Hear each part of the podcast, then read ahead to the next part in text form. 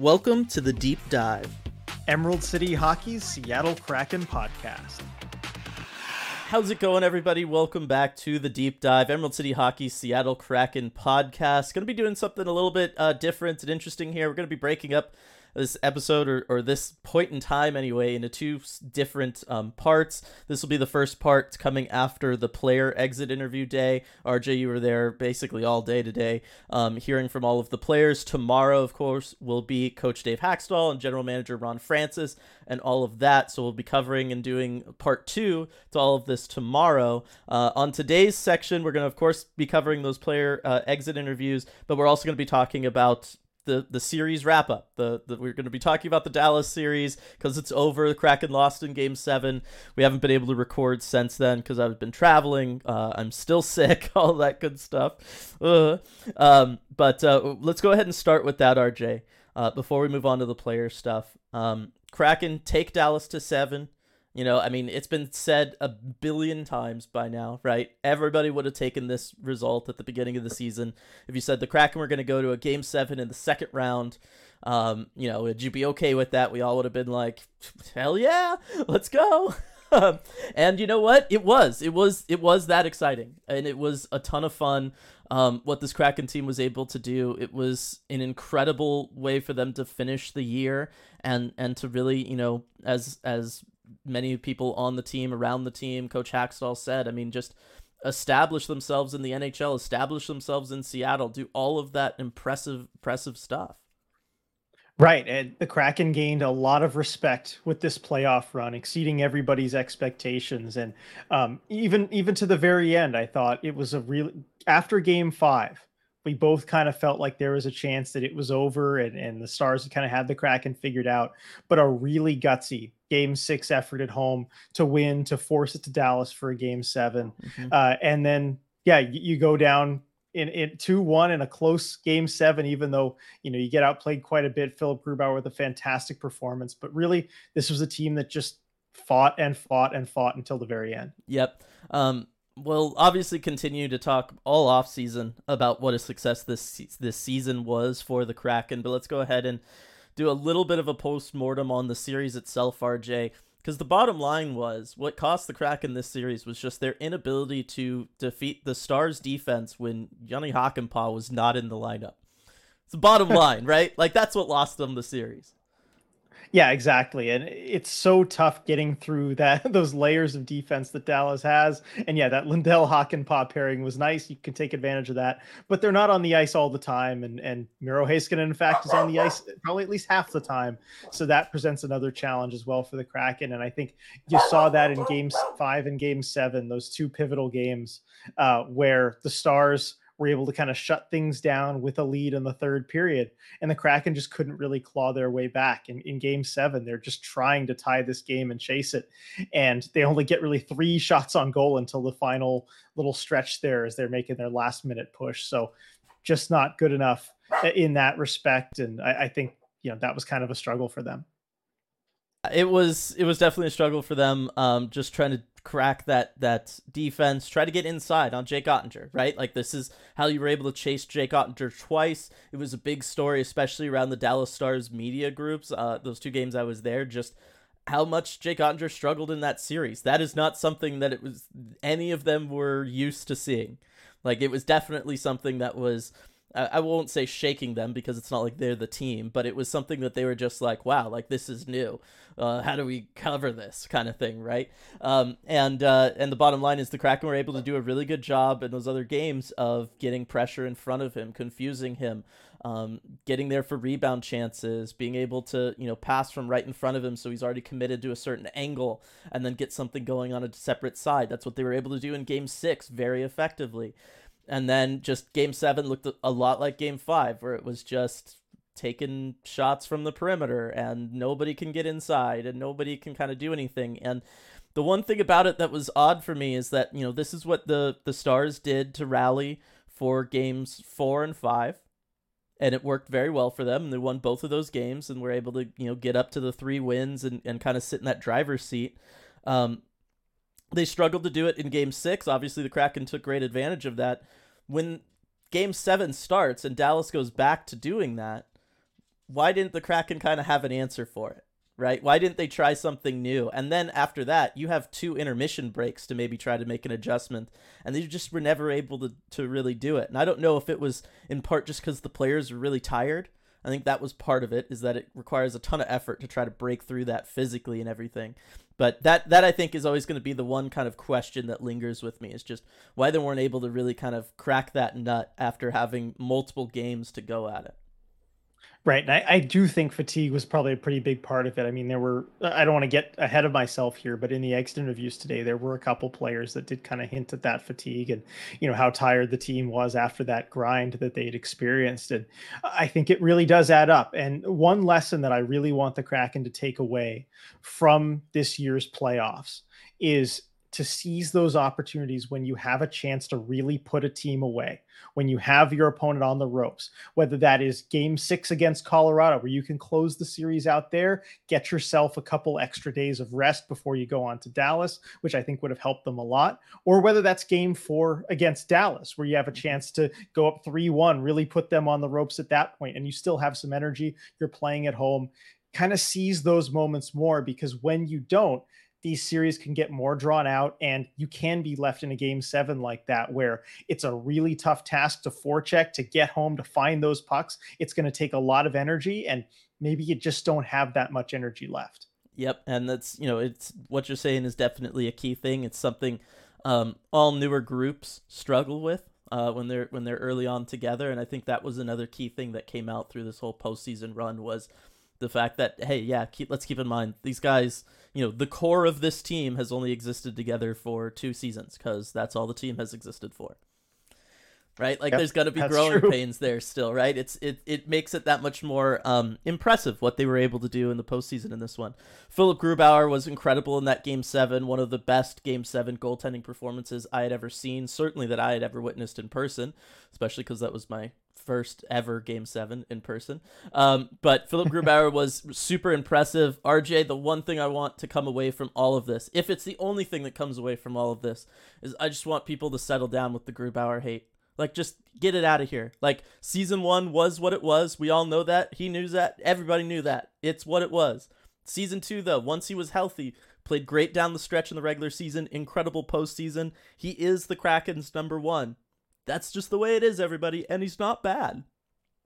Right. He he played well, especially in the playoffs when it matters most. He was able to step up and play his best games. And I talked about that fatigue kind of getting to everyone. I think I talked about that schedule being really tough. You know who loves the grind? Philip Grubauer.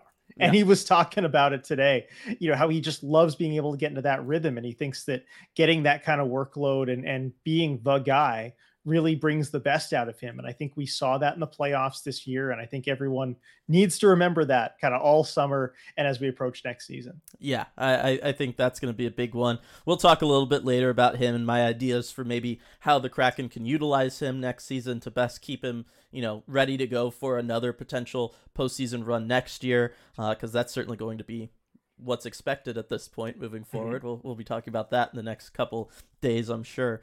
Um, as for the game itself, you get the two stars goals. A lot was talked about with that um, Roope Hintz goal, RJ. That first one, is it on Oleksiak? Is it not? I mean, you it, you want to say your piece on it just because you know we all kind of have to.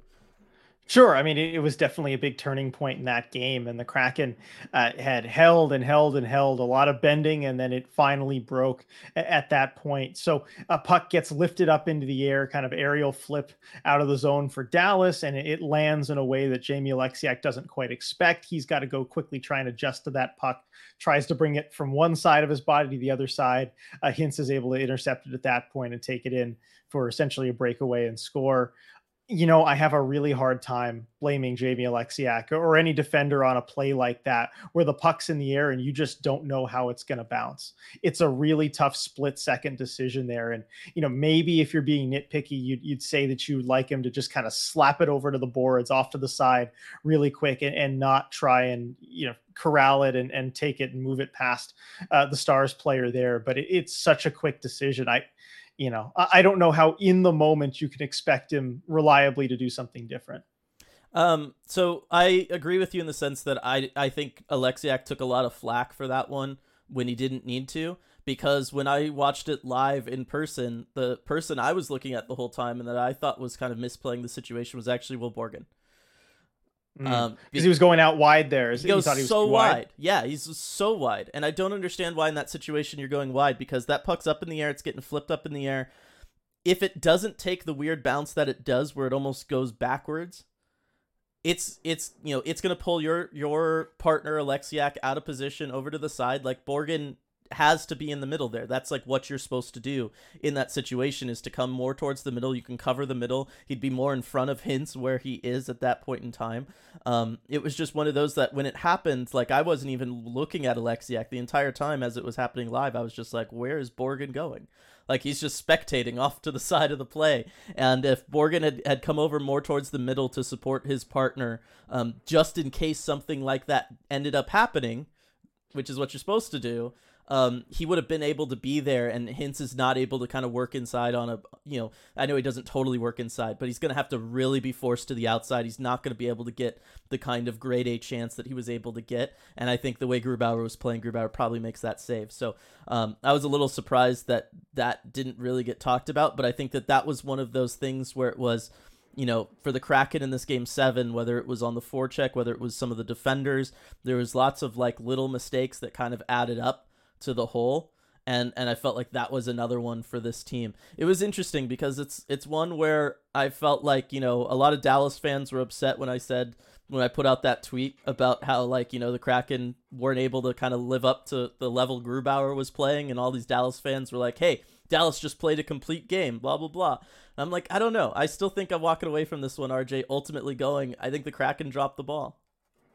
Yeah, I, I, the more I think about it, I do agree with you, and that was a winnable game. It, it, really was, as you mentioned, going into the third period, it was still a winnable game. And um, I, again, credit to the Stars defense for being able to shut things down in the third, yep. but I just I don't think we saw the Kraken's best effort in, a number of ways. And you talk about that goal that, that goes in the Hintz goal it's funny we're breaking that play down and all the little bits of it when I think there were more egregious defensive zone Definitely. mistakes, a lot more in the five to ten minutes before and after that play uh, that that oh, probably yeah. deserved to cause goals against yeah. more than that did. The Seguin um, breakaway, all that stuff. Right, it, it all adds up, and I, I just think it, it it wasn't the Kraken's best effort. No, it wasn't. Um, but still, lots of good things about it. Uh, one of the things I want to talk about is at the end there, and the the handshake line and really just the unique relationship that um, well, you and I built doing the post game lives at, with Dallas Stars fans, but really just with the Kraken players and community, with the Dallas Stars players and community. RJ, when was the last time you saw a handshake line at the end of a seven game series where every single player on the ice was smiling and like happy to, to like shake each other's hands and walk off and skate off the ice? I, I can't remember another time where I saw that much collective happiness from both sides of a handshake line in a playoff series. I, I can't remember anything quite like that. It was most noticeable on Philip Grubauer's face. I mean, yeah. he was kind of smiling ear to ear the whole time. Yeah, and he had a lot to say to just about everybody on the Stars team. So I, I thought that was really, really um, cool to see. That was not something that I expected just because you don't expect to ever see that. But then as I thought about it, I mean, look, it was a seven game series. It was a hard fought series. Both teams played hard, as they should and would. You would expect them to. Um, but there was never anything like controversial. There was never a dirty play. There wasn't anything like we saw in the first round with the, the Makar situation yep. or the Eberle on Cogliano. Like there was none of that kind of stuff that would really build ill will uh, in this series against the Stars. And it was just kind of nice to see when I know some of that other stuff can get bigger headlines uh, around the league and, and through the media and stuff that, you know what, you can play a really hard fought series. It goes seven, all that stuff without players having to resort to being dirty and doing whatever possible and playing to the whistle and blah blah blah blah blah and all that all that stupid stuff that that some of the guys out there say. Um, I just thought it was nice that that you know this was a great example, uh, not just on the ice but also with all the fans and stuff off the ice. That like seems like most of Kraken Nation is just right on board now with the Stars because they don't want Vegas to win, and and the Stars right. fans were very gracious and everything too. Like it was just a really interesting and exciting, positive thing. And I think that's what you want it to be. I mean, I was kind of struck on that last post game with how many Kraken fans were saying, "Yeah, I don't usually root for a team that eliminates mine, but I'm going to make an exception here. I'm going to root for Dallas the rest of the way." And Stars fans even saying that I just, you know, I came into this series as a Stars fan, didn't think much about the Kraken, but I I saw so much from them that I'm going to make them my second team. Like they're they're kind yeah. of my second team that I'm rooting for. Um, and I think that's really great. That's what you want out of a playoff series where it was still a hard fought series. It was still very entertaining. You know, there, there wasn't any less compete from either side there.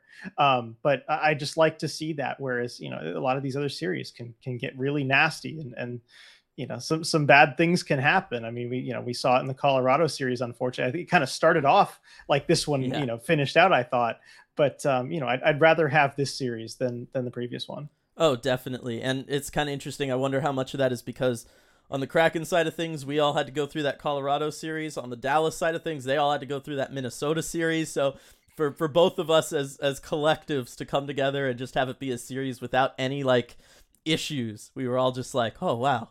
That's what this could be. It could just be like enjoyable to watch hockey without any controversy or anything. I'll take it. Wow, that's incredible. Um, that's, that's some good stuff.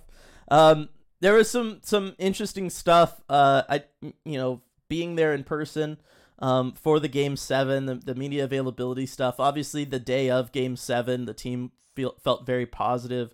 Jordan Eberle's 33rd birthday. That was, you know, a big deal. It was clear everybody was going on. Um, Welcome to the Black Parade was playing in the locker room when we went in there for the morning, you know, after morning skate to, to talk to the players and everything and the vibes were all really positive and and that's something I'll always take away was was just how into it everybody was and Hakstol I thought said something interesting during his morning availability which was you know it was only like a 12 minute morning skate that they did and he was asked about like why was it so, so short and he said well look for one this is our second game 7 in two series fatigue is a factor. I'm not going to push the guys before this game kind of thing, which made a lot of sense. But it was also, you wanted to give everybody time before game seven because everybody has their own individual ways of processing and preparing for something like that. And the way he the way he talked about it, it made it sound like it, it came across very all knowing. Like he could have told you right then and there what everybody's process was, everybody's individual process was. And just the way he talked about the group both before and after the game, um, it was really impressive to me and i guess i should i should save some of this for tomorrow when we actually hear from Hakstol but it was it was it was cool to me just how um how kind of fatherly leader leaderly uh it was you know um I, I guess fatherly is is kind of the right word um and and it was it was just really that was really cool to see and then just i'll reiterate for those who didn't um didn't listen to the post game live when I was eventually able to join like an hour in. Uh, but just the whole organization from ownership uh, down through the front office, Ron Francis and everybody. Um, once the game ended, or even as the game was ending, like we went down as the media before the game was over. There was about four minutes left. We got down there with about three minutes left. Um, Leiweke came out. We were outside the locker room. Leiweke came out and he, he like fist bumped us all, kind of thanked us for a season for the season and everything. I thought that was a very classy thing to do, and it was just very like you know he wasn't upset. Nobody was upset. It was just like, hey, this is you know it's this is what happened, right? And it's two nothing. About a minute after that, Bjorkstrand scores. It's two one flip switched in that dude's head. He was the biggest fan of his team. It was fantastic to see because we're all just standing around outside a locker room in the bowels of American Airlines Center. And I hope I'm allowed to tell this story. I don't see why I wouldn't be.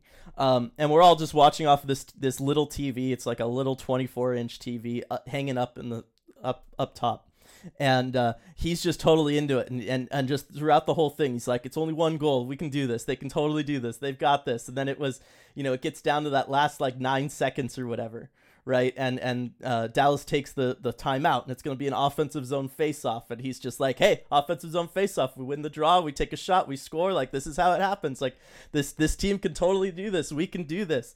And i just thought it was so cool to see someone in a position like he is in to be a fan of of his team and to believe in his guys like that. Like it was just like he was just like, no, they could do this. They could totally do this. Like, why do you guys all still look solemn? Like this is all fine now. like it was just it was really cool. And I and I think, you know, I couldn't help but wonder, I don't think that, you know, there's a lot of owners that would be that way. I don't think there's a lot of owners that would want to be standing there with us for one.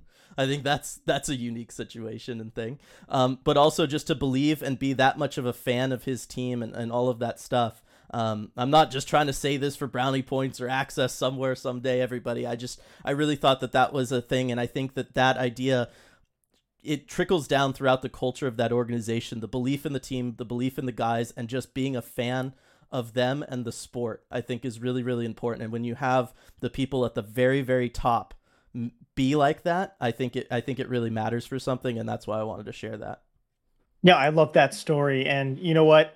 anybody who who has met him, who has seen him around, uh, I don't think anyone would be surprised by that story whatsoever. So you talk about yeah, we're allowed to tell that story. I, I think it kind of fits, uh, you know, with, with his character and everything that, that we've seen, everything that I've seen, certainly, you know, through this season. So that is great to hear, and um, you know, glad he had that belief, kind of, you know, to the last seconds. And I, I know he's he's proud of the team, everything they've accomplished on and off the ice, and and we are too. Yeah. Um, all right, so that's that's really it. I mean, look, the, the bottom line was, uh, I think we we talked about it during one of the post game lives for that series. RJ, Dallas is more in their window than the Kraken are. Like like the Kraken are still up and coming. The best is still ahead for them.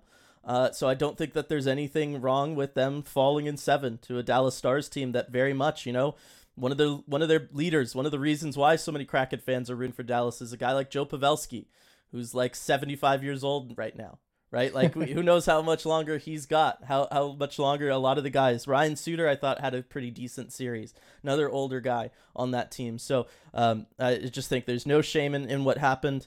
Uh, in, in falling to Dallas in seven, obviously you fall to a great coach who's perfect in game sevens, moves to seven and zero. Oh.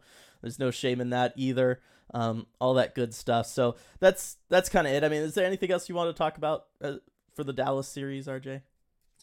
I mean, uh, not really. I just I think it was you know a, a good hard fought series. I mean, it's kind of the stuff we've said already. Yeah. You know, there there's a part of me w- with certain elements of it that would maybe be more bothered if it was the Kraken's window and it was their time. Yes, and and so I you know we could kind of break those things down, but I just think given the context of where this team is at right now, given the context of where Dallas is at right now, um, I think you have to look at it from the perspective of, of being satisfied with where they got to and what this team is and being impressed that they were able to get kind of further than we thought.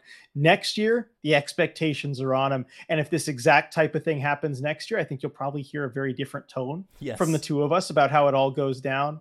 But for right now, so and I understand there's probably people thinking about it right now, you know, as you're listening to this, oh you you're being too soft on them, they messed this up, they messed this up, they could have given a better effort here. And, and you know, I think we can kind of acknowledge those little parts of it Mm-hmm. But overall, given the context, I think this is kind of the takeaway that you have to have. Yeah, no, next year you're right, right? We would we would be more on them for lacking the killer instinct or we'd be more on them for the lack of maybe a consistent effort through both series, if we're being honest, right, from game to game, um, and and those kinds of things. I think there's other stuff like you know next year you're probably not going to deal with the ridiculous schedule you got dealt with this year, where you just played every other day except all for once, right? You only had one extra day off that entire playoff run, uh, so 14 games in what 29 days. It's, it's yep. a lot of hockey. It's a lot of hockey, and it's playoff hockey. So there's definitely some stuff. And you know, look, if you want that kind of stuff, just go and listen listen to the post game pressers from Hakstol he was always very honest after the games in which he felt like his team didn't do enough to win the 50-50 battles or they weren't they were a step behind. That's what he said after this game 7 he just felt like they were always kind of a step behind dallas. They just weren't really up to that same level at the time. Um, I, I think he's a really good coach as far as being honest about the effort that his team puts out there on a night in night out basis. When they put out a good effort he says so. Uh, and it's you know it's obvious. And and then on the nights in which yeah. they maybe struggle with it he says so. And and I and I do think you know that's something I very much respect about him, um, and it's something that you know it does it it makes it so that you know we don't always have to be as negative either, RJ, because if the coach is calling him out for not winning 50-50 battles, it kind of makes it hard for us to then just jump on board with that too. You know what I mean? Like it's like oh yeah, yeah, team, exactly. Team acknowledged it. All right, it is what it is. Um, all right, so let's go on to the um the the the exit interviews and stuff with the players here, RJ. Um, because there's there's a lot of stuff and and we'll talk about all these players as we go through. I don't know how you want to do this. I'm gonna kind of hand it over to you. Um, you can you know go through. I don't know.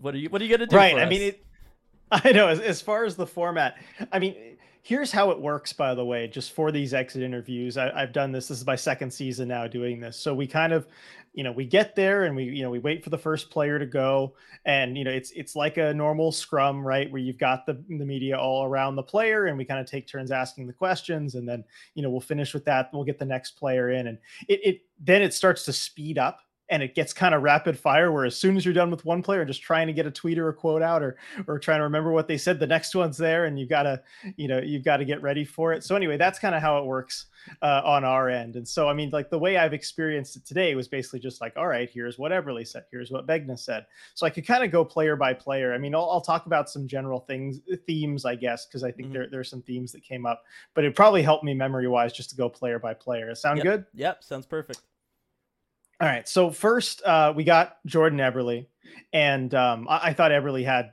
I mean, he always has really great, really insightful things to say. Yeah. Um, and it was interesting too because like you could tell in his voice that, and and what he said that you know there was it was bittersweet right he he felt proud of what the team had accomplished of course and and um, you know felt like it was the beginning of something really great and is he loves it here too i mean the all you know share kind of the quote that I you know that I shared on Twitter here, where he he thought that Ron Francis and the organization have done an exceptional job. He said, "I'm excited to be here. My wife and I love playing in Seattle. It's a great place to be when you wake up to the mountains and the lakes. It's just been first class." Um, and so he really believes in the organization, and and also he mentioned that Ron Francis after last season kind of had a conversation with took some of the veterans in and had a conversation with them and made it clear to them look this is not going to be a rebuild you know we're we're going to be going for this thing. And i think that probably went a long way with the guys especially if it's something that Eberle remembered and and, and thought to say um, today. And because eh, if you think back to last year's exit interviews too like look the two of us we weren't really sure kind of what direction it was all going in right? Yeah. uh, we didn't know that this was it was going to be going that way. So it's interesting to know that you know ron francis kind of had that plan all along and communicated it to the players.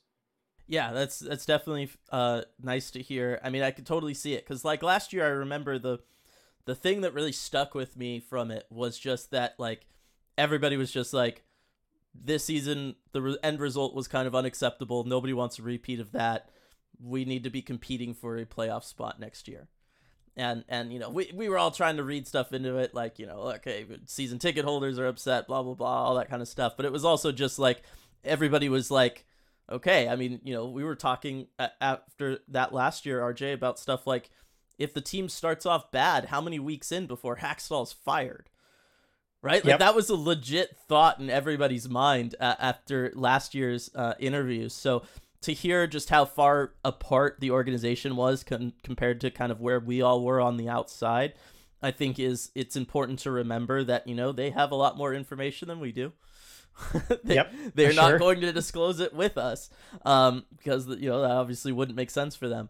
Um, but it's it's one that you know even when things seem rough or things seem you know different than what we all perceive it to be, I just I trust people like Ron Francis. I trust this this front office and stuff. And there's not a ton of teams that I would say that about.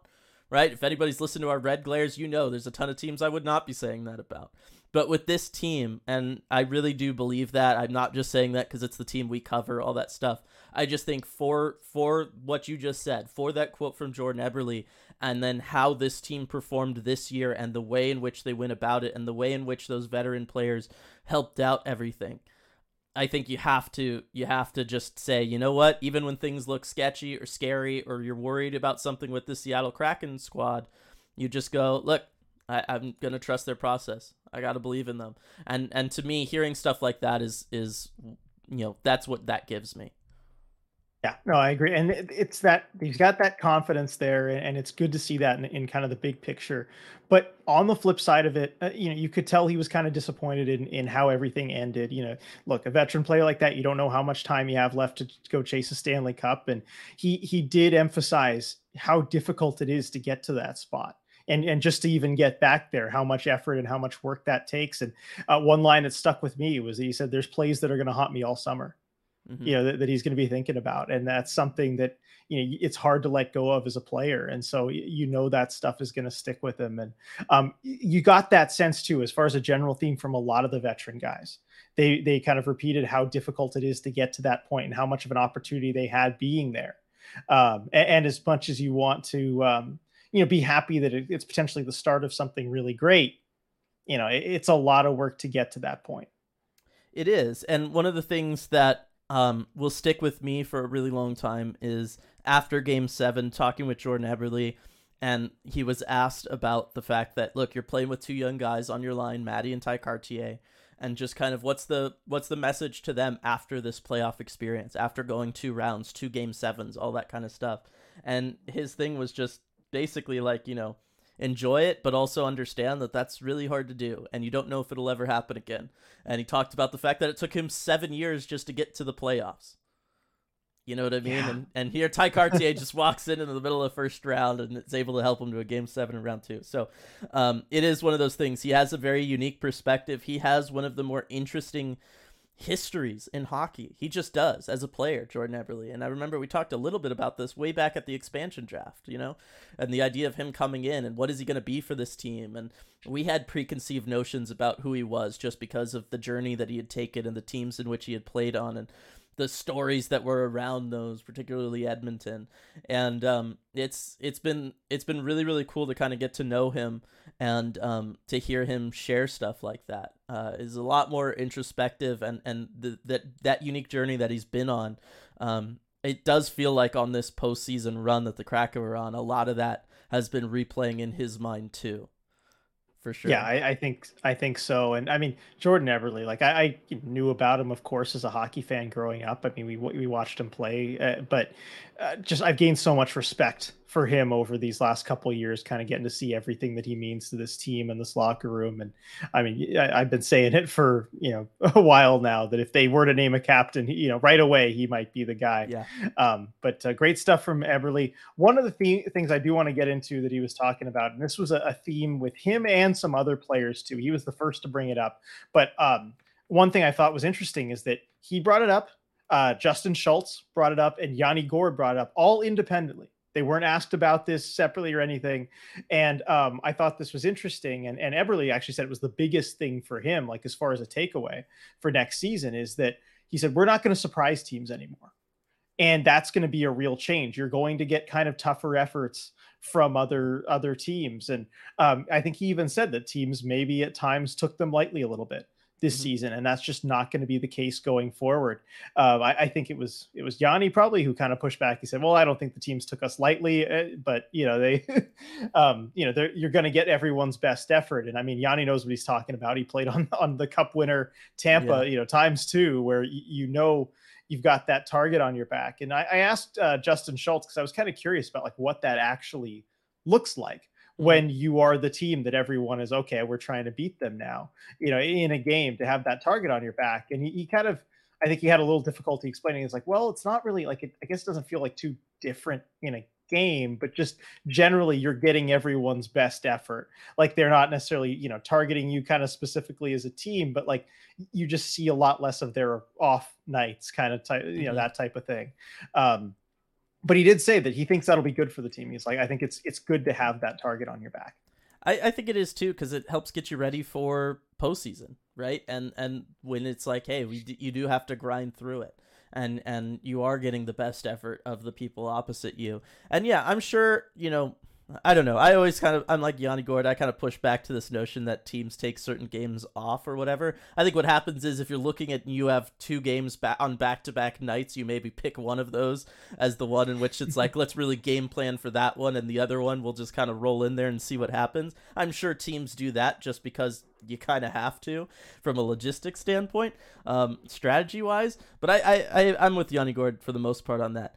I think the big thing is going to be and I really feel like throughout the season, teams started to take them more and more seriously. And I think that's partly why we saw the teams struggle post All Star break, was that teams were ramping up. Because I think over the All Star break, coaching staffs, the players are all off doing whatever. They're either suffering through an ESPN All Star break, uh, you know, situation wherever the All Star is, All Star game is, or they're off vacationing. But you know, the coaching staffs are all at home, but they're also still all game planning things and they're looking at stuff. And you know, especially like the teams in the division were like, okay, the Kraken are for real now. We're in a dogfight. Everybody was still very much trying to get that top seed in division, top seed in the West.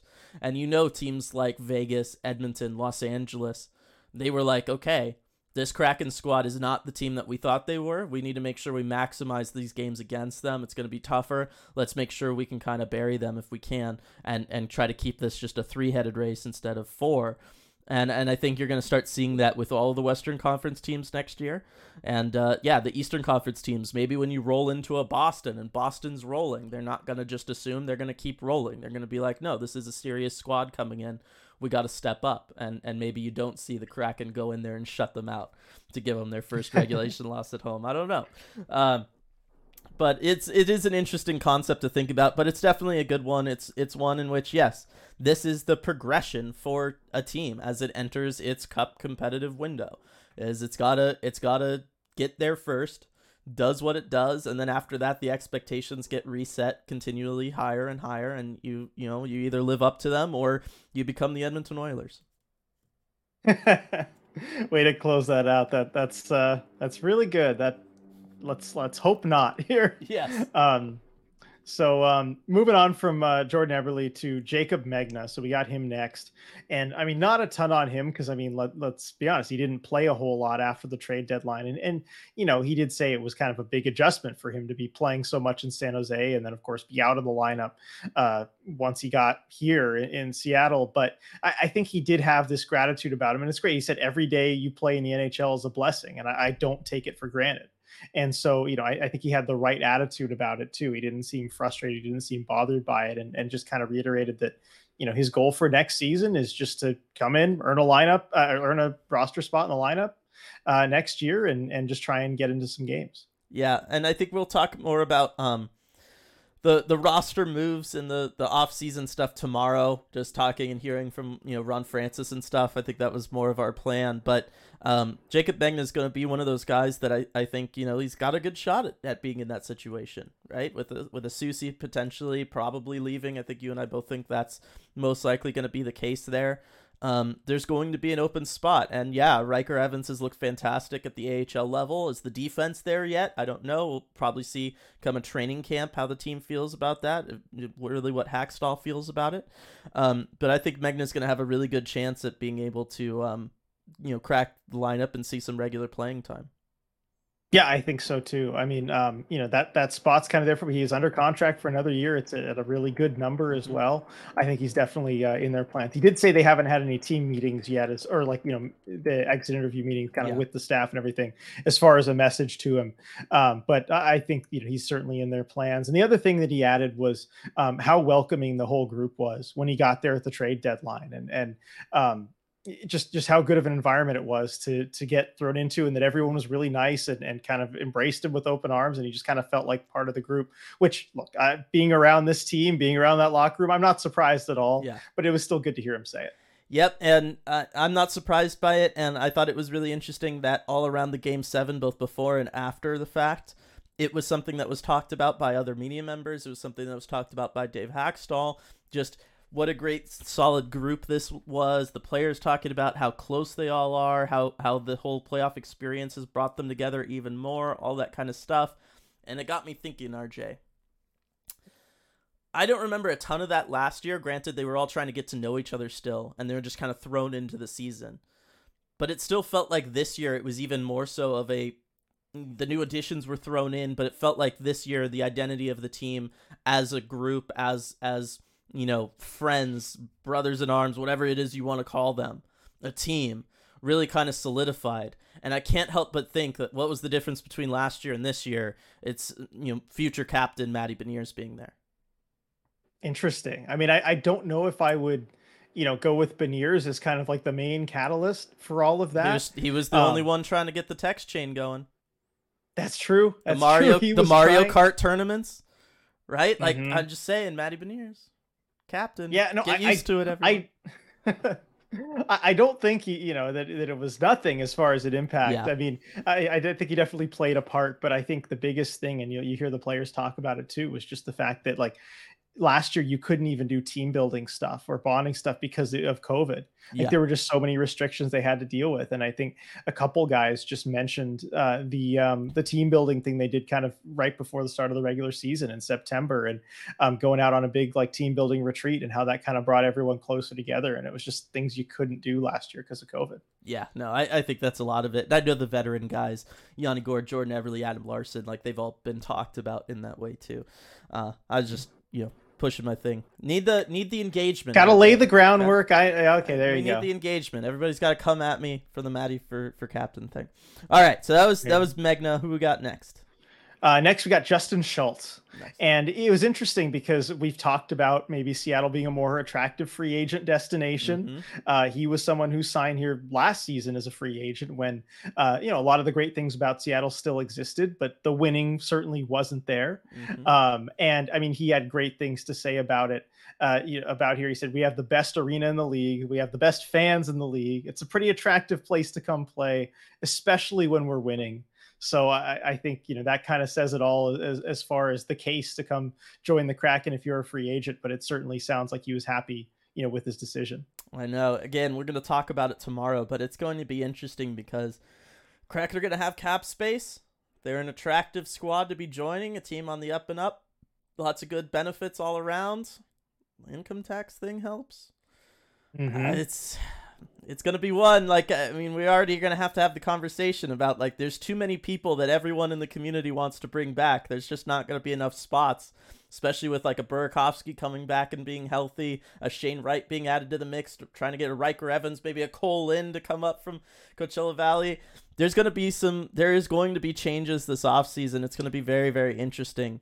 Um, but yeah, it is it is still always nice to hear that the that the team is one in which you know people are going to want to join, and that it is a positive environment to play in. I think that that's a really important thing, and I think it's always important because you know one of the things that he mentions is is the the arena and the atmosphere around that and the the fans and all that stuff, and that is the one thing that we all can control.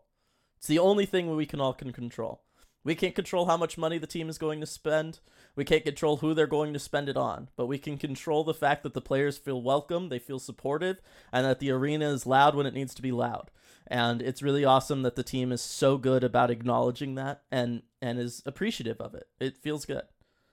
Yeah, it really does. The other interesting I, I, thing I thought Schultz said, uh, where earlier in the in the media availability, he kind of referenced like you know something special about the group. He said we kind of play like we're in junior, like when we were kids, and I, I thought that was kind of interesting. And our our friend Kate Shefte kind of asked him to clarify that, and um, he said that basically you- you're not looking at all the kind of distractions elsewhere. He said no one's looking at social media or listening to experts saying we're not going to win in the first round or not going to make the playoffs. We just go out and have fun. And I, I know it's you know can be a bit of a cliche where you know the coaches, the players talk about oh we don't listen to anyone outside. You know we just have belief in this room. But it seems like that really is the case. They don't go reading this stuff. No. You know from people saying they can't make it. No, it's cuz they're too busy playing Mario Kart. Clearly. Video games are positive. What can I say, everybody? Uh yeah, no, it's it's the youthful exuberance of Captain Matty Beniers. Moving on. There we go. to find a way to fit that as the answer to everything that we bring up here. Um, you know good. better than to actually challenge me to do that because I will find a way. That's true. I yeah, we'll we'll see we'll see how you can do it for these these future ones here. All right. So that was that was Justin Schultz. Next we got Carson Soucy. Now, Soucy, of course, is a, a pending unrestricted free agent. Uh, his contract's up. I, I know you and I probably, you know, if we had to put money on, we'd probably say he won't be back next season. Mhm. Um, but you know, he he did say he said, "I love this group. We battled for two years together, and we're growing something here. So obviously, I'd love to stay." Uh, you know, he also said it's it, he knows it's a business, and and Mhm. you know that's a lot of it's not in his hands. You know, at that point, it's kind of what the team thinks, and you know what what offers he gets. So he knows that it's out of his hands. But he he did definitely say that he loved, uh, you know, loved the time here, and he would love to stay. So that was good to see, and he, he was in good spirits as well. Yeah, and still rocking the stash. Looked fantastic. Yes, he had the mustache there. I know uh, Mike Benton asked him, uh, you know, if he'd gotten any compliments on the mustache, and he's like, "Well, I don't know if they're compliments. People are more just so much as just like uh, people like, oh, he went with the mustache. Okay, yeah, I think it looks. I think it looks great. Um, Yeah, and let's be let's be clear, right? Like it's not like we're trying to run Carson Soucy out of town or anything. It's strictly he's going to be a UFA in on a in a defensive market that doesn't have a ton of options, as in a position that is highly sought after, and he's going to be in line for a big payday. And the bottom line is, you look at where he fits in on the Kraken, it would be back on the third pairing. Are you going to spend what four and a half, five million dollars on a third pairing defenseman? No, I mean just teams. No team is going to do that, but he can go and get more playing time somewhere else, get more money somewhere else. I will never fault a guy for taking that opportunity. You know what I mean? For for going and se- securing, you know, the the financial interests of his family as well as the increased playing time. Try to prove more of yourself than you can in the current spot. I I get it. Yeah, you got to secure the bag. You got to do what's best for you, um, and we'll see how it plays out. I did, ha- I did get the chance to ask him if uh, his buddy Will Borgen may have uh, kind of tried to to convince him to stay or been lobbying for him to stay, and he said, "Well, I don't know if you know if Will's gotten that far as to lobby me to stay," um, but uh, I thought that was kind of funny that uh, you know he's he's been thinking about it. So that's him telling Borgen to sweeten the pot. Yes, there we go. Got to got to play hardball. Maybe Soucy wants to room with Matty. Mm, that's a big bargaining chip there, I guess. I we will we will get to the roommate stuff later. Oh um, yes, I know. Morgan wasn't doing a whole lot there. to up the value of it. Uh, I will say that much. Um, and then uh, yeah, so that was Carson Soucy. Um, uh, interesting. You did get a question about like if he's going to take some time to see Jagger Firkus kind of work from him with him, both of them from Irma, Alberta. Just forever linked those guys.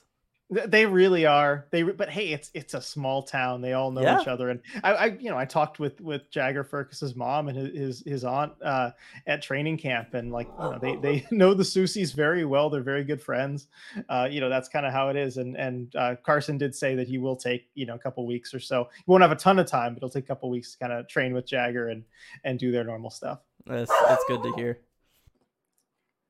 All right. So that was Carson Soucy.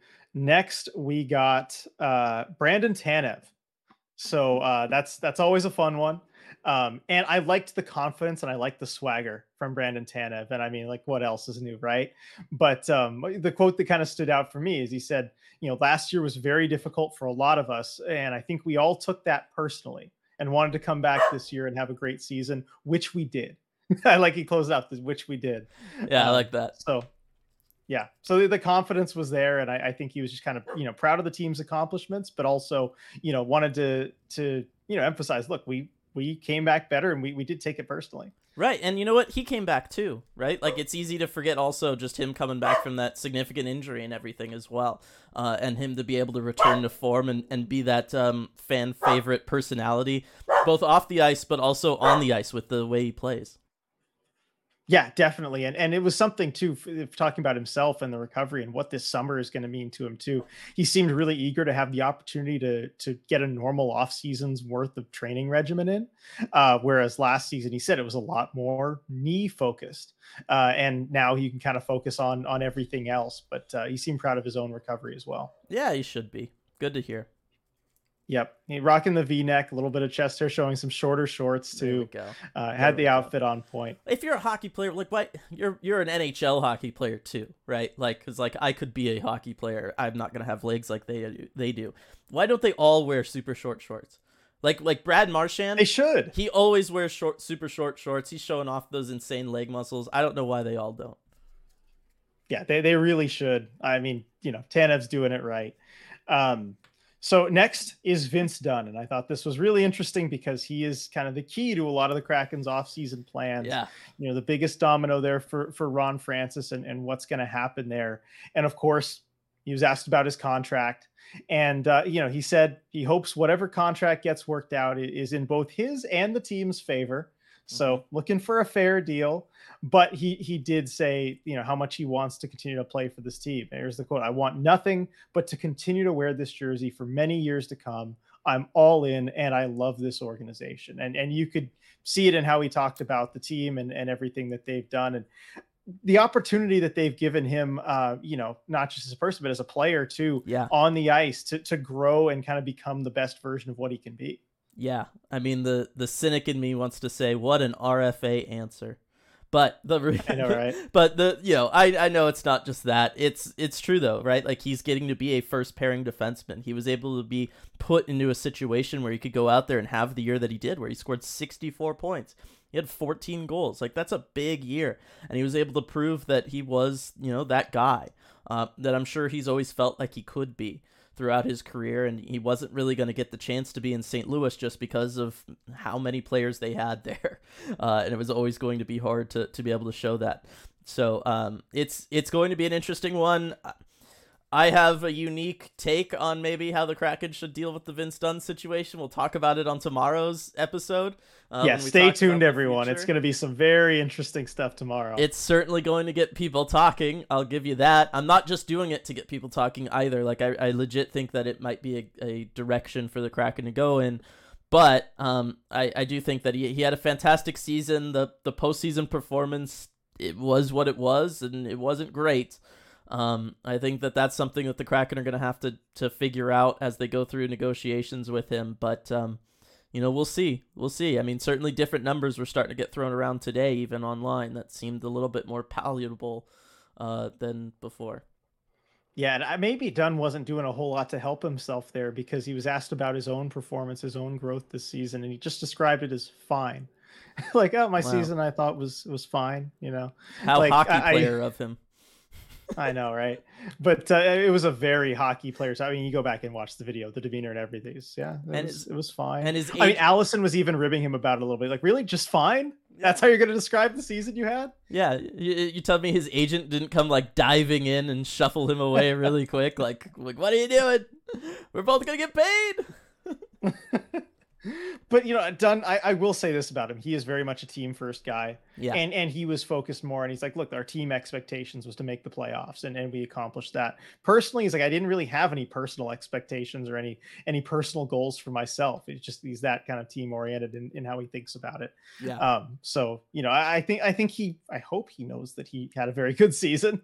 Um uh, but uh, maybe not for the contract purposes. But yeah, I'm sure he knows. And then one last thing on on Dunn Dylan. I know you'll appreciate this. Yeah, he had great words to say. I he spoke more highly of him than himself about Adam Larsson you knew this was coming. Mm-hmm. Here's the quote. He's a big piece of this team. I think every team has a little bit of a sleeper that doesn't really make headlines. You know, mm-hmm. he's my D partner. He's been a great friend of mine, a great partner to have all year, and he's given me every opportunity for success. I mean, he just kind of went on and on too about Larsson and, and, and how they're good for each other. He said they they're both um, you know, they, they both have high expectations of each other and they're both really hard on themselves. Mm-hmm. And that tends to bring the best out of both of them. And you kind of see that in the room as well. Um, you know, with the two of them really just kind of pushing each other to be better and better because uh, they both have such high standards. Yeah, and I think that that's a really positive thing. And I think it is positive when you are someone who's tough on themselves to have somebody who understands that because they are the same way, but also is able to look at you from an outsider's perspective and, you know, pull you up right in, in, those situations. And and when you trust that person when you respect that person you're able to listen to them and you are able to kind of find your way out of those dark places after a rough game or a rough situation or anything like that. And so um, i can totally see them having that relationship. I think that's a really important relationship to have for defensive partners I think that's probably the ideal relationship that you could you could have. And we obviously saw it on the ice this year. Those two guys were phenomenal. I mean, never once did it feel like they were in any threat of being broken up by Dave Hakstol. you know, just no matter what was happening, those guys were going to be together and they were going to be the top unit for this team. And so, um, yeah, it's just it's it's good to hear because I, I, do think that Adam Larsson is that guy, and uh, it's it's nice when everybody gets to hear it. Yeah, definitely. And and Vince Dunn will certainly give him credit, even if he won't give himself credit. Um, so good to see that. Mm-hmm. So moving on from Vince Dunn uh, to another former St. Louis Blue uh, is Jaden Schwartz. And I mean, the, the main thing I took away from Schwartz's media availability was kind of talking about his health. And of course, yeah. that was a big theme for him this season. Um, he said he's in a lot better place, you know, going into this off season than he was at this time last year. Because if you remember the the uh, exit interviews last year, he said, you know, he really yeah. wasn't certain about where his health was at, and he's I don't, I don't know where I'm going to be at the start of next season. Um, so he says he, it's an improvement now, but he did call it a work in progress. He says he still has kind of more work to do there uh, on getting his health absolutely right. And I mean, you know, not not a huge surprise to us. I, you know, we know, yeah, um, he's kind of had to do the tracksuit regimen. He's got that skin condition, and and it's been it's been kind of rough for him there. But um, it's good to see that he's improved at least. Yeah, and it's one where like this was always the concern with him. It's it's always been you know can he be healthy? It's something he struggled with throughout his career. It's a really unfortunate thing. Um, but the the amazing thing about him is just how consistent he is from a from a production standpoint. No matter how many games he's playing, he's giving you that same level of production. It's a good level of production. It's a consistent level of production. You know what he's going to do when he's on the ice.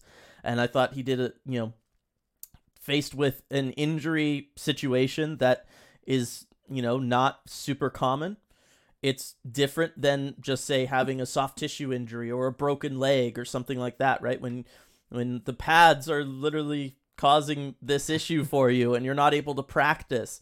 For him to continue with that same level of play that we saw from him last year that he had in St. Louis. I mean, you just go look at his stats, everybody, and you just like, you know, you, you, you multiply the point totals by whatever you need to to make the seasons all match for the games played, and it's all like the same. He's always within like 10 points of himself, like his entire career. It's so impressive. Uh, and then also the way he was ele- able to elevate for the postseason as well 10 points through the 14 games, five goals. I think that was really important too. So, um, Jaden Schwartz, I was really happy for him that he was you know, otherwise relatively able to stay healthy. He's played 71 games this year. That was big number for him. I'm really yeah. happy about that.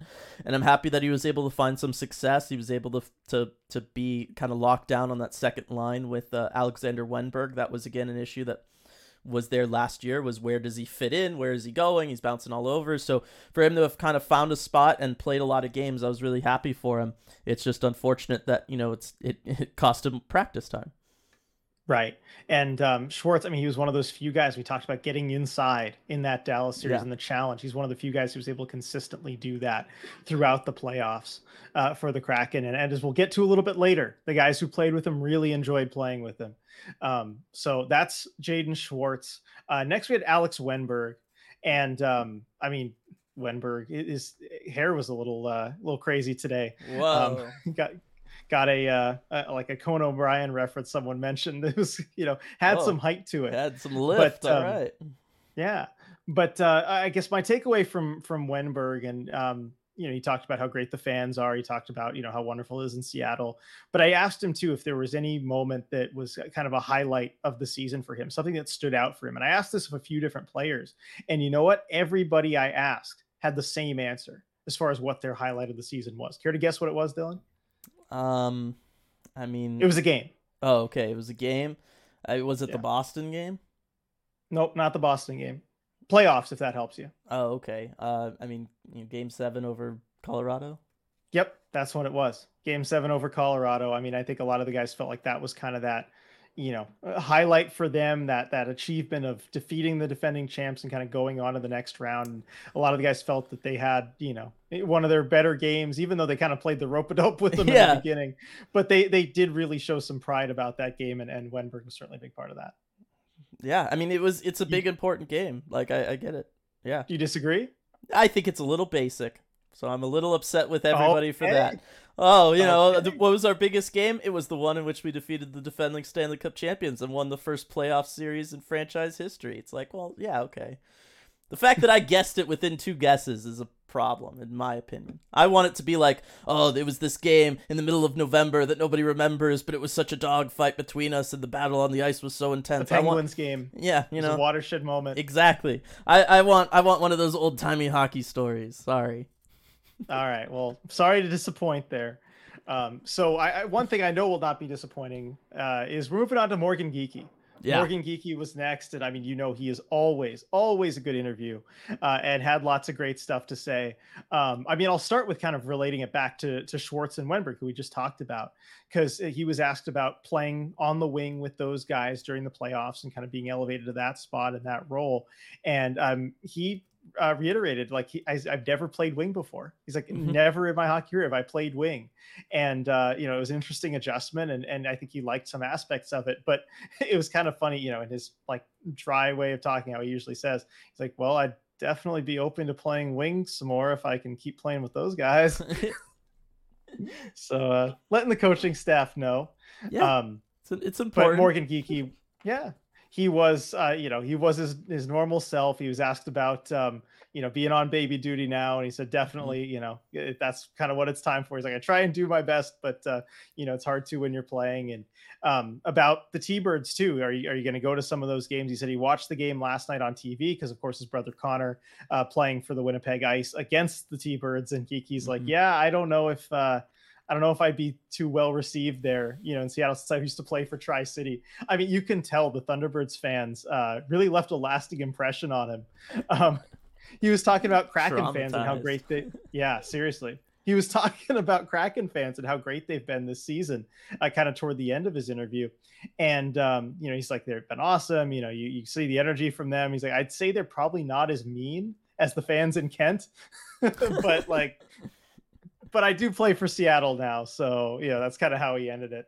But uh, definitely remembers that stuff. Um, let's see what else. Okay, Allison, this was great. She asked him about uh, his teammates' chirping skills, and you know he's Mhm. always going to give a good answer on something like that. So few bullet points here because he's like, oh well, let's see, like who do you want? Um, said Tanev, straight to the point. Uh, Borgen's a little more lighthearted. Beniers' a little more lighthearted yeah. uh, he said, uh, you know, it's funny whenever Tolvi tries to do it because of his accent or whatever. He said, actually, the Europeans think they're funnier than they are because of their accents. They think they're just like really funny when they're not always. He's like, but you know what? They actually are really funny. They're hilarious. So uh, there's that. And he did add that Adam Larsson is the funniest guy in the room. So there you go, Dylan. I'm sure you're not surprised. I'm telling you, Adam Larsson. I just imagine it being like a three camera sitcom in there, where it's like like stuff happens and then it like cuts to Adam Larsson and he just like just makes like the same face as he always has, but it's just like the punchline and everybody laughs. Yes. Like I just imagine that's what it's got to be like. And don't we all want it to just be that way? I know it'd be great. Need to get more cameras in there, um, and I, I've seen moments certainly like that Yeah. uh, from Adam Larsson, and and we got Adam Larsson actually right after that, and and so Allison was like, "Hey, Morgan just said you're the funniest guy on the team. You know, what do you think about that?" And just no comment. Oh, dude, you got that's the per- that's the one time you lean into it. and You say, "Of course," just deadpan. Of course. yeah, just of course. Uh, that would- that would be pretty great. Um, so for Adam Larsson, uh, you know, kind of moving on to him. First of all, he was rocking a Sonics hat for his exit. that was awesome. so that was really major, major points for that. Um, you know, that's great. And I mean, you know, it was kind of the, the normal answers, you know, fr- from Lars, and like again, didn't break from that whole monotone thing, but it was it was great. Um, I, I asked him about because I mean, look, he's the team's only like Iron Man over the full Yeah. first two seasons. He's played every game in franchise history, and I know that you know you put a lot of work in during the season, but there's a lot that goes in during the off season Mhm. that fans maybe don't get to see. And so I was asking him kind of like what work goes into that from now to September that allows you to play all those games. Yeah. And the look that he gave me for a sec, he's like, well, first you take you have a rest. You take a rest. and then he's like, but yeah, and then you get back to work and you know, there's a lot of stuff in the gym and everything. But he made an interesting comment. Uh, he said, the older I get, the less time I can take off Mm-hmm. Like you know kind of the and and he didn't say the word afford but it kind of sounded to me like my, the way i interpreted it was like the less time i could afford to take off Yeah. um you know you kind of need to put more work in the older you get and, and you can't really take as long of a break and so i think that's just kind of an interesting dynamic for a player you know who's uh, i mean he's not that old but still it's you know on uh you know he's over 30 I was gonna say, according to your age models, RJ, I mean, he's fallen off a cliff. You know what I mean? He's got one foot in the grave already. He's thirty.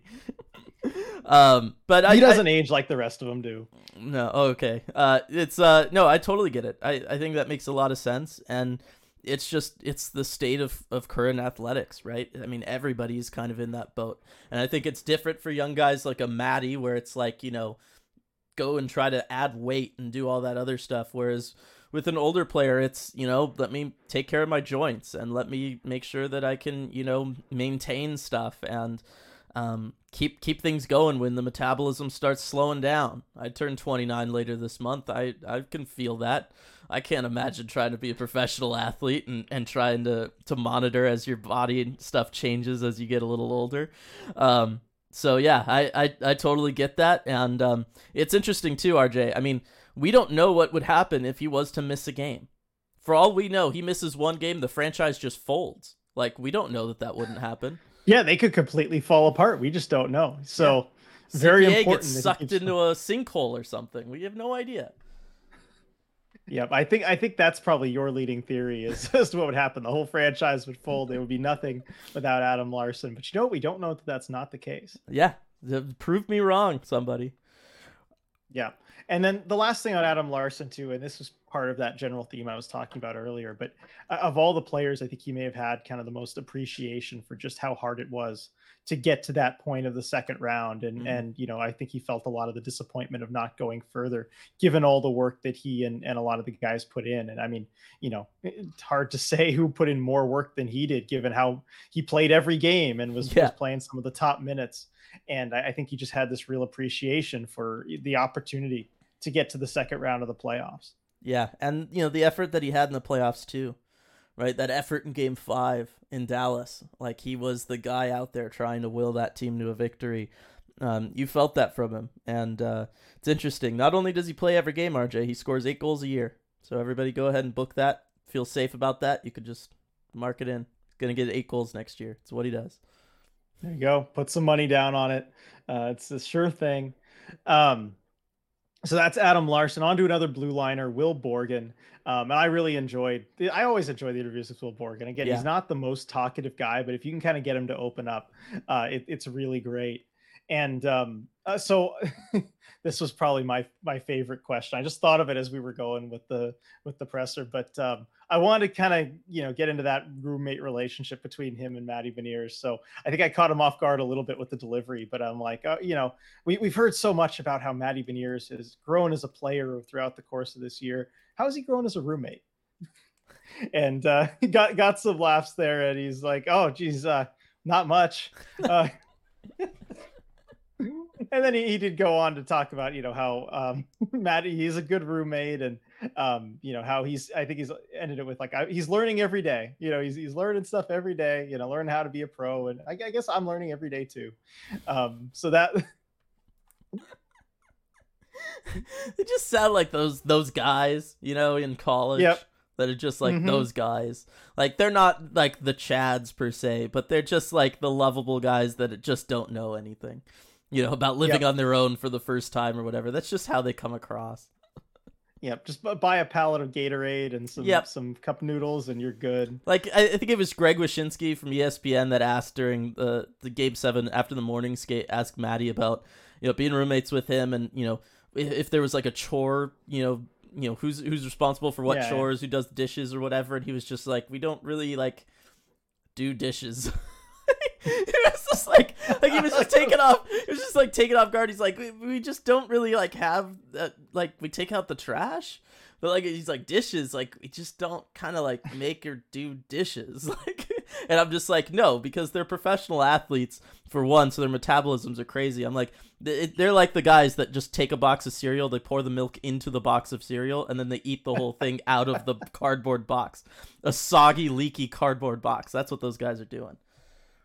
Uh, I could totally see that. And and for a second, we're gonna skip ahead to Matty Beniers just to get to his response to this, because I I did ask him the same question about Will, mm-hmm. and uh, he he paused for a second. He's like, oh, oh, my tongue, uh, you know, I can't answer.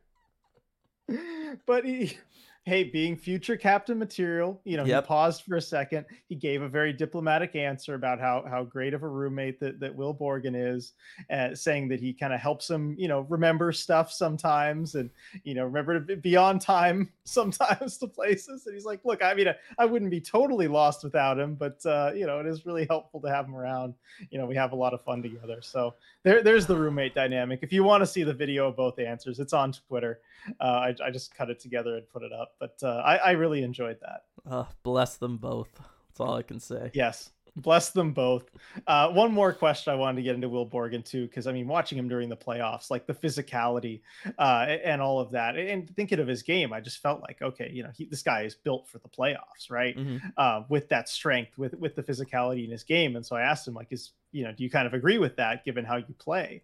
and he's you know are you built for the playoffs and he's like well i mean just like hockey in general right yeah it's a it's a physical game um so I kind of like that answer from him. And yeah, he doesn't really. He's like, I don't really, you know, change how I play. I just, I, I kind of am that physical all the time.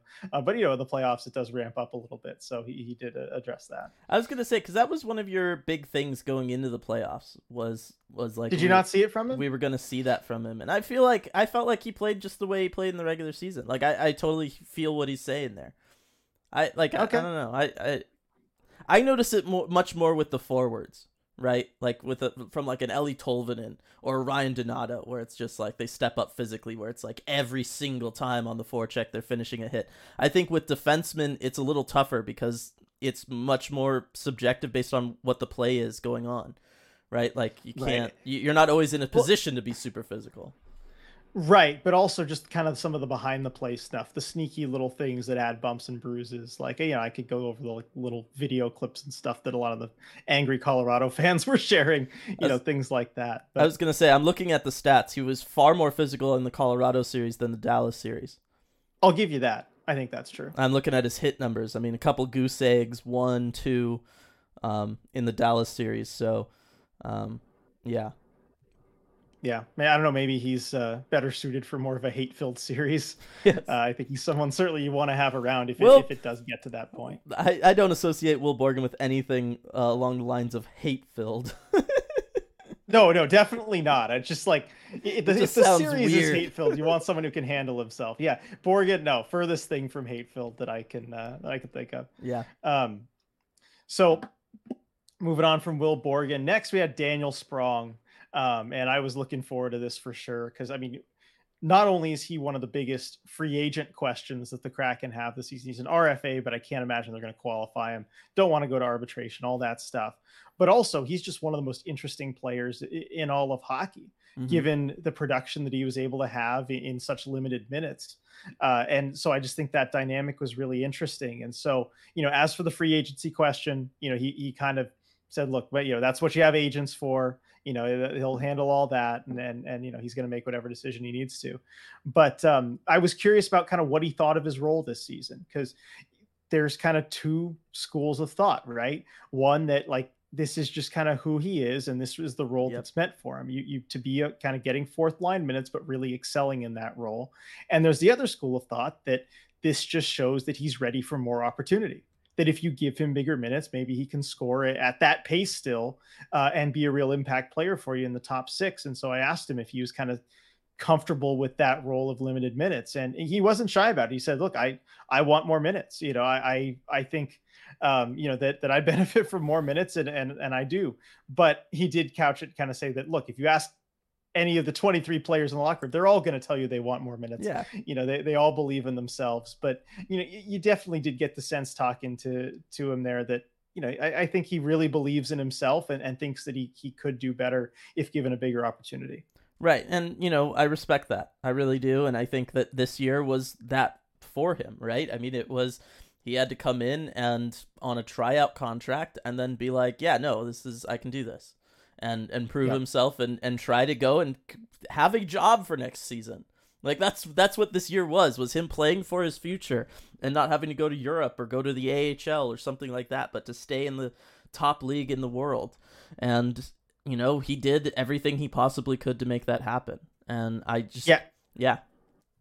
And I think he recognized that too. I just I like the confidence from him uh, where he was, uh, you know, he said too, like that, you know, that was whatever it is, what it is, the role that I had. It's it mm-hmm. just that's the reality. That's the role that I had, and I think I did a pretty good job. Right. So you know, to to go out and say that about your own game, I like that from him, and and so um, I'll be interested to see kind of what his mindset is, you know, going into to free agency uh, this summer. Uh, a couple more things on Daniel Sprong on the lighter side. Um, so I, I, posted a picture with a quote uh, on Twitter, and I expected the quote to get most of the attention.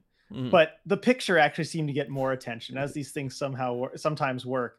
But he's wearing a New York Yankees hat, Dylan, as I'm sure you saw, and people are all over him about that. Look, I don't like it either. But uh, thoughts on the Yankees hat there, Dylan? No, I, it's terrible. It's terrible. It's terrible. Like what? It's just, you need to get him a Mariners hat. You get him. I mean, it's not even just like oh, it's not a Mariners hat. It's like the Yankees. Like I know, when you wear teams. a Yankees hat, like you're making a statement, and that statement is I'm in favor of evil empires. That's what that statement is. yeah, well, he was he was making that statement. I don't know. I, I would I, I, should have asked him a question about it. So as he was kind of walking off, that'd be a fun one. It's one where I know that if if the season was continuing and I just kind of saw him in the room the next day, I could ask him about that and he'd give me some great answer, or a ton of talk about it with me, or explain, oh, why he's a Yankees fan. He could tell you everyone up and down the lineup or whatever. Mm-hmm. I don't know. But, uh, you know, that's the kind of thing I, I, would expect. So unfortunately, I won't be able to follow up with that uh, quickly. But anyway, let's get to the quote on the picture because yep. that's what I found the most interesting. And I, I know a lot of you are going to really appreciate this. Um, so he was asked a question from our, our good buddy uh, Charles Hamaker at Circling Seattle Sports. Um, you know, how great is it, you know, having Andre Burakovsky around and, you know, kind of what's that been like this season? And Sprong said, yeah, that's why I missed two practices before the playoffs started. I needed a bromance break. I love it so much. Dissect oh, that one, Dylan. I mean, I it, it's pretty self-explanatory if you ask me. I, I think so, uh, and it makes me wonder. You know, what if what if Berkey had been around, right? Like, I know, stuck them on a line together. Power there together. True fourth line right there. yeah. And, and, he added too that like they were both Washington Capitals, but they missed each yep. other by a year. Yeah. So they weren't on the team together. And he's I like, I kept s- hearing from. Huh? I was gonna say like how, how are they like such close friends? Well, he, this is what he was saying. So they missed each other by a year, and um, Sprong was saying that like when he talked to guys that he played with in Washington, they're like, "Oh man, you're you're just like Berkey. Like you know, you guys have so much in common." And he's like, "I don't know about that. You know, I don't really believe it." And then he said, "We actually bet then on the team this year, and we just totally clicked, and we've had a.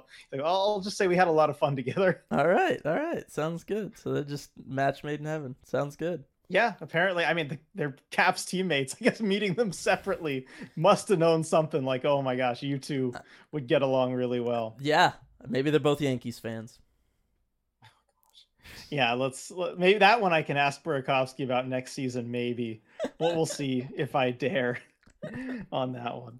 Um, so that was Daniel Sprong. Uh, next was Philipp Grubauer and um, I mean, someone who certainly deserved to be, you know, proud of the effort he put in in the yeah. playoffs. And um, of all the guys, because you know, a lot of them, I think, definitely felt the fatigue, like I mentioned earlier, of playing that playoff run.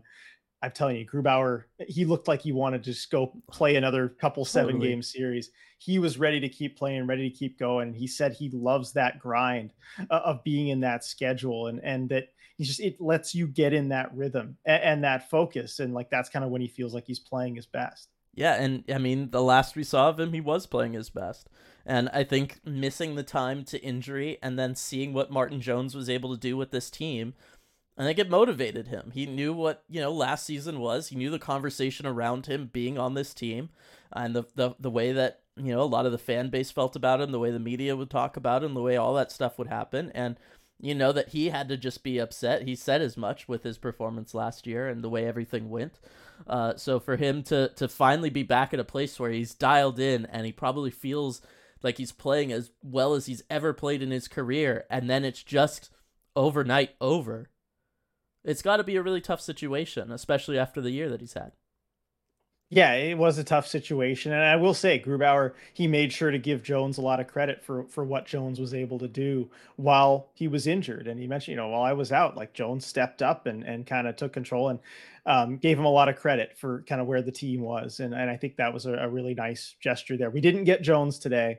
Um, you know, figure there might not be a whole lot yeah. to ask him. I think he's probably kind of out the door, but um, you know, good from Grubauer there. And I also shout out Steve Briere, the goalie coach, because I think, Absolutely. you know, he's been a big part of that. Um, and, uh, you know, we kind of tried to, to push and ask like, okay, well, what, what are you working on next? What's the summer look like for you? Um, and what kind of thing he said, well, I'm going to have a meeting with Steve and we're going to talk about all the different things to work on. And we're going to go over that plan and like, okay, you know, like kind of what, what things do you want to work on? He's like, well, that'd be a good question for him. you know, you could ask Steve that um, he definitely wasn't going to give away any of the secrets. Yeah. Now this has been my thing with with him, RJ, because you know, and the conversation we can have tomorrow as we look at the overall roster and what they might have to do in the off season, whether it's Chris Driedger, whether it's Joey Daccord, whether it's somebody else, RJ. Philipp Grubauer mm-hmm. is going to be one of the two goaltenders for this team. I think it's pretty clear he'll be the starter for the team.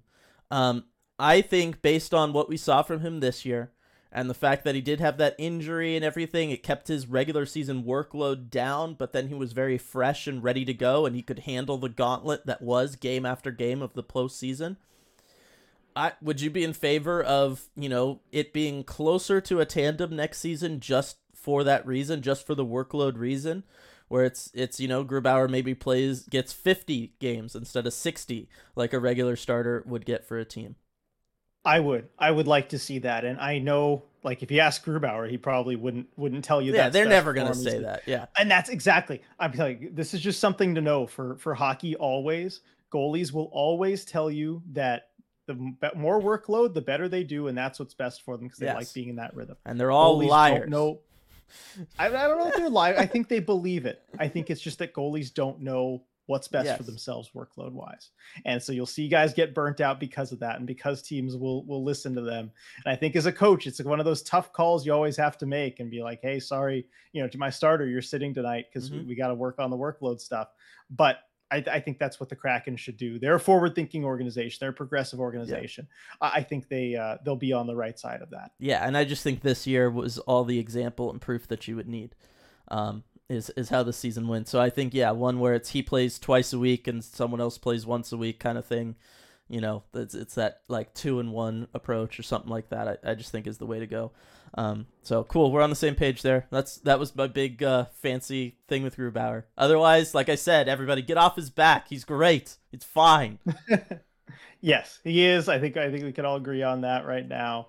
Um, so couple only a couple more players to go here. I'm sure we're kind of running pretty long on the on this podcast, but I'll, I'll close it out with um, with Yanni Gourde and then Matty Beniers. So we'll save Matty for the end because I thought he had some of the best stuff uh, today. But Yanni Gourde, um, like the other vets, I think he realized the opportunity that the team had kind of getting into round two and, and how tough it is. But I think he was kind of he was proud of the way that the team played and found their identity. And that's something that that stuck with me from last year's exit interviews mm-hmm. where Yanni Gourde was saying, and, and like the question I think was like, what kind of additions need to be made? And let's all transport ourselves back to where we were at the end of last season, right? Third to last in the league, a really rough season. Like this team does not have the talent to get it done. Mm-hmm. and he was asked like, what kind of additions need to be made, you know, for you guys to get where you want to go? And he kind of backed off. He's like, well, I, you know, I don't know that we need to really add anything. Like, I just I think that we know how we need to play. Like we have the formula. Like we know exactly how we need to play to work and to you know to win and to get to the playoffs. Like we're capable of that. Like as right. we are, we're capable of that. It's just a matter of like executing it for 60 minutes and for 82 games. And I remember thinking at the time, I was like, okay, yeah, right. Like I'm yeah. sorry, I don't see the identity here yet. After kind of what, like you can see bits of it, but just you just felt like there was so long of a ways to go. Mm-hmm. And, and I do think they needed to add things, but like watching it back because I watched it back last night in preparation for this, and I'm like, you know what, this just sounds kind of prophetic. Like like yeah. he knew what he was talking about, and um so I think Gourde, you know, today just kind of echoed that sentiment of like, you know, we know how, what we need to play, how we need to play. We know we need to be hard to play against, and like we did a better job of it this year. Yeah. Um, and so I think that's kind of always, you know, been his mindset. And it's been consistent from day one with this team. Um, and uh, you saw it in their identity this year, just being so hard to play against, being a, a four line team. Yeah, it, it's really true. I think you know one of the things I want to talk about tomorrow is continuing that, and and really keeping that as the identity for this group for a while, and you know not just because of the expansion draft, but I think for other reasons they're set up in a way in which it's going to let them continue to be that way. Um, but I, I just think it's that's just true of Yanni Gourde too. Is I think a lot of times the the people that you think of as you know the class clown or the person who always seems to be laughing and smiling regardless of the situation or the person who's always a little bit looser. Generally those people it's not always because they're not taking things seriously or because they're just oblivious to the realities of the situation around them. It's just because they're comfortable and they don't let out external pressures get to them. They don't worry about things uh, in the same way that other people worry about them. It has nothing to do with whether or not they're taking them seriously. And I think Yanni Gourde is one of those people where, look, he's someone who very reasonably could have expected to never play in the NHL. and yet here he is. He's played however many games, you know, hundreds of games in the NHL. He's won Stanley Cups. He's done all of these incredible things, and it's given him perspective of, look, things things happen, and and he's able to look at them from a different, uh, for, through a different lens that other players maybe don't acquire through their career when they just are the first round pick and then they play an extra year of junior and then they go into the lineup and then they slowly work their way up and through it or whatever versus having to do what he did. And I think he's it gave him a, a broader perspective. He's able to look at teams in a different way just because of how he had to join them and, and work his way up through organizations and everything. And I think that that's partly what he does here is it's given him a different kind of macro view of things. And I and I think that that's where he's at. And that's why he feels so comfortable and confident in this group is because he's seen lots of different teams at lots of different levels of this sport.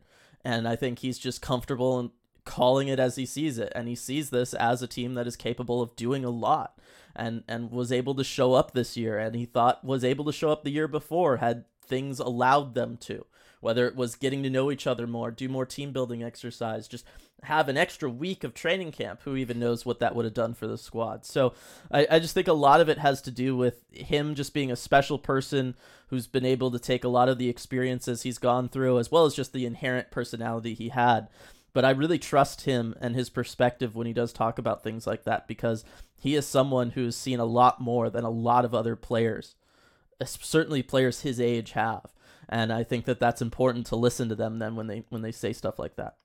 He knows what he's talking about, and it made me think too, listening to the whole media availability. Man, like man, this guy's going to be a really good coach one day if he wants to be. Yeah, you know, if that's kind of the avenue he chooses to go. Like, I, I think he'd be a fantastic coach. Yeah. Uh, you know, lots of career left. You know, still before we talk about that, but uh, just a thought I had on, on Yanni Gourde Um, so on to Matty Beniers, and I've been looking forward to this one. Yep. Uh, because he had lots of great things to say, and I again I just love the personality with Matty. You know, mm-hmm. he doesn't he doesn't hold back. He'll he'll tell you what's on his mind, and um, you know, it's it's different than other young guys who I think have been kind of coached out of a lot of that stuff. Right. Um, you know, with like the media training and whatnot. But he's he's still got a great personality, and um, he wasn't shy about it. And what we were maybe thinking might be the case. And this is the kind of thing I could see some players maybe wanting to hide a little bit. Um, but but Matty didn't, and I respect him for it. That he, I think he was tired. Yeah. Like after this grind of a season, and and he flat out said, like I I'm ready for rest. I'm ready for the off season. I'm ready for summer. Mm-hmm. Um, you know, he he made that clear, and and I think we kind of suspected that a little bit. Yeah. Um, I know you certainly did from kind of being in the room in game five and game seven of that Dallas series as it was getting to those more grueling times. Uh, you know, I suspected a little bit too, and, and you know, just kind of watching his play and everything. Um, but he was not shy about how much of a grind it was. Uh, mm-hmm. He said the most games he'd played in a season before was like 50 something. Yeah. And usually it was like 30 something. Yeah. And all of a sudden he plays 94 games this year. And he was asked, like, did it did it feel like 94? And he's yes. Yeah. Yeah, it did.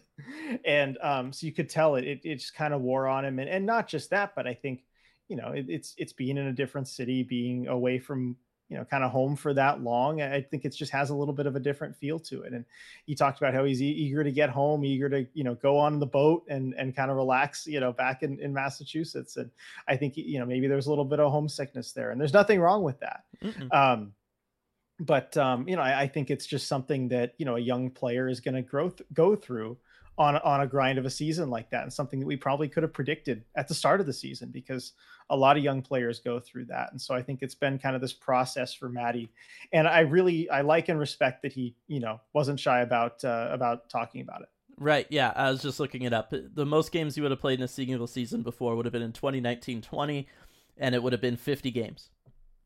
Yeah. And that's with that's like two different leagues worth of games put together. And that was uh, yeah, 60 totally excuse different. me. That's what I meant 60. But still, that's 60 and it's at junior level U18 stuff. Like it's not the NHL physicality and then 14 games of playoff physicality on top of it. But that's what I think was so important about them going and lasting as long as they did in the postseason was that it was important for the group to come together and bond the way that they did, for everybody to understand everybody's strengths and weaknesses in game seven situations when everything's on the line, when your back's up against the wall, um, who comes through in, in, certain situations, who maybe needs a little bit of uh, extra help in other certain situations, who's able to um, you know deal with the physicality who who isn't? How how do they like to deal with that physicality right? Are they someone who's going to go out of their way to make the hit? Are they going to be someone that's going to wait for a perfect moment and then just level somebody right? Like there's everybody plays differently in the playoffs and i think it was important for the group to learn that about each other but i really think it was important for the young guys and for especially matty beniers just to understand what it is he has a frame of reference for this now that can never be taken away from him. It's something that he will always be able to better prepare for. It's just like with him getting that 10 games in last year. And I said how important that was, not so much for him to, oh, the game is going to slow down or anything for him the following season. No, it's just to understand the routine of what it is to be a professional and and how to show up for practice every day, how to be there for morning skate, how to how to operate as a professional hockey player within the organization around the people that you know the training staff, all of that kind of stuff, how important all that was. I think it's the same thing with this playoffs. Now he understands and has a frame of reference for how to be as a professional NHLer come playoff time and what it's going to take from an effort standpoint, what it's going to take from a rest and recovery standpoint, what it's going to take from just an internal motivational standpoint to get your body and mind ready into a place where not only you're going to go out there and let it get beat up, but you're also going to have to perform and you're going to have to mentally execute and not make mistakes. And I think that that's just a really difficult thing and it's not it's just something that no matter how many veteran leaders you have on your team until you go through it, you're not going to know what the best process for you is going to be. And now he had two full rounds to go through it, two seven game series to go through that and learn that about himself. And it's only going to make the entire Kraken team and organization better next year because of it. Yeah, and I think he's already started to think about next season and kind of how to be better suited for that and a better position for it. And one of the things he did talk about was putting on weight. And yeah. uh, you know, we know that's kind of been a struggle this season. I think he actually like lost weight over the course of this season, and he Definitely did say he did. felt a little bit, you know, in the in the playoffs. And he said, you know, I'd, I'd love to put on more weight over the off season. More weight is always good. Uh, you know, kind of helping guys, you know, get guys off your back in the corners and things like that. Uh, you added, you know, if you can add some some muscle to his legs as well, maybe go faster. Um, you know, it, it's definitely something he's looking to do. He, he did say it is a big a bit of a struggle for him though. You know, as as it probably you know would make sense that it is given his metabolism given his age and everything. I, I, think one of the reporters joked with him you know like well hey if you need to gain weight come see me or whatever you know. Mm-hmm. and he said you know he jokes about it with his parents actually. You know he said they'll say you know i eat a bowl of ice cream i gain 10 pounds you eat it you lose weight you know what's gives? Uh, with all of that. But uh, it is a struggle but i know that he's uh, you know he's going to be working on that and and trying to kind of bulk up for for next season because I, I think he does realize that it's necessary yeah, it's it's definitely going to be necessary, especially with you know the fact that this team is going to be playing playoff hockey again next year, most likely. Right? They're going to be fighting for that. Not only that, they're going to not want to be a wild card team, so they're they're going to be pushing even more during the regular season. So it's important stuff. It's you know that's just the struggle of young players. I mean, it's just the way it is. We'll be talking about it with Shane Wright probably next year too. Oh yeah, it's the way it is.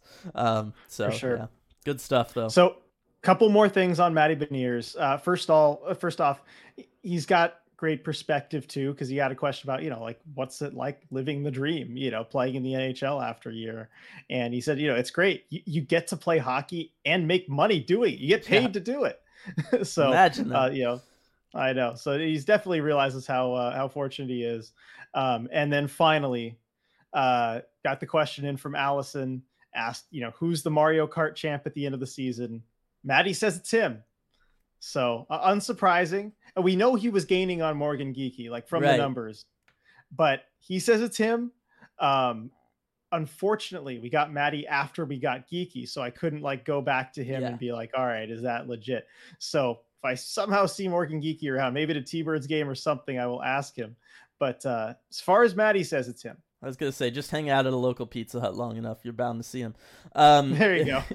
but yeah, that's that's that's what I clued in on. Was you said that he said it was him, so uh, I believe that though. I think he was he was gaining traction, and uh, you know that's that's what you want to do. If you're if you want to be a leader on a team, go be named captain next off season. You got to uh, gotta gotta be king of the hill somewhere, and Mario Kart's the place to you know as good a place as any.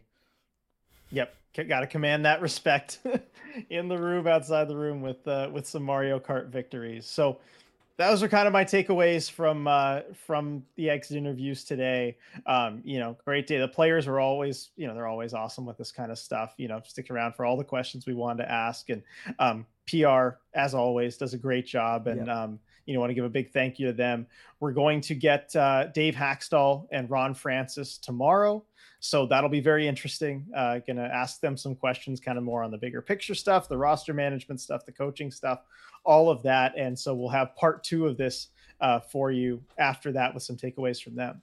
Yep. Yeah, it's going to be good. And we'll talk about not just their takeaways, but also kind of some of the off-season questions that everybody's been having that we've been having to put off uh, while the Kraken have been in the playoffs. We can start addressing those and start giving some ideas about them all. So it's gonna be a big one. This one's already long enough though. Gonna go ahead and end it. Thanks everybody for joining us.